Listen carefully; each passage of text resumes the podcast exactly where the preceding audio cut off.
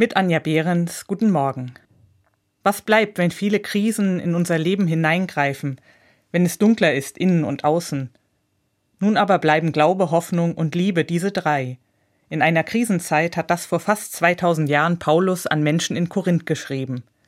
Ich habe mich in diesem Jahr dazu entschlossen, im Advent schaue ich genau hin, wo mir Glaube, Hoffnung und Liebe begegnen.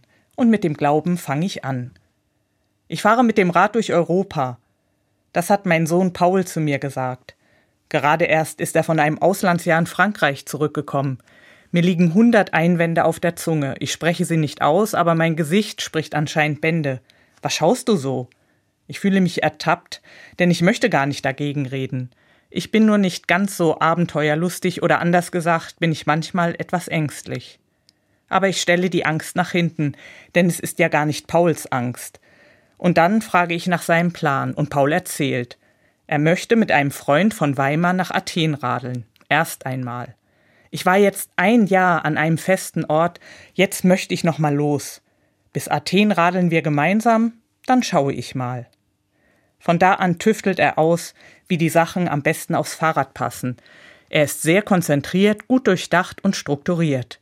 Ich staune über meinen Sohn. Einige Tage bevor er aufbricht, frage ich ihn, warum machst du eigentlich diese Reise?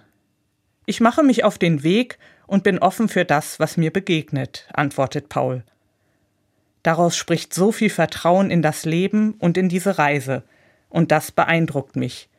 Dem Weg vertrauen, jeden Abend neu schauen, wo es einen Platz für das Zelt gibt. Vertrauen ist ein anderes Wort für Glauben. Glauben christlich beinhaltet genau das, sich Gott anvertrauen und das Leben wagen, ohne zu wissen, was kommt.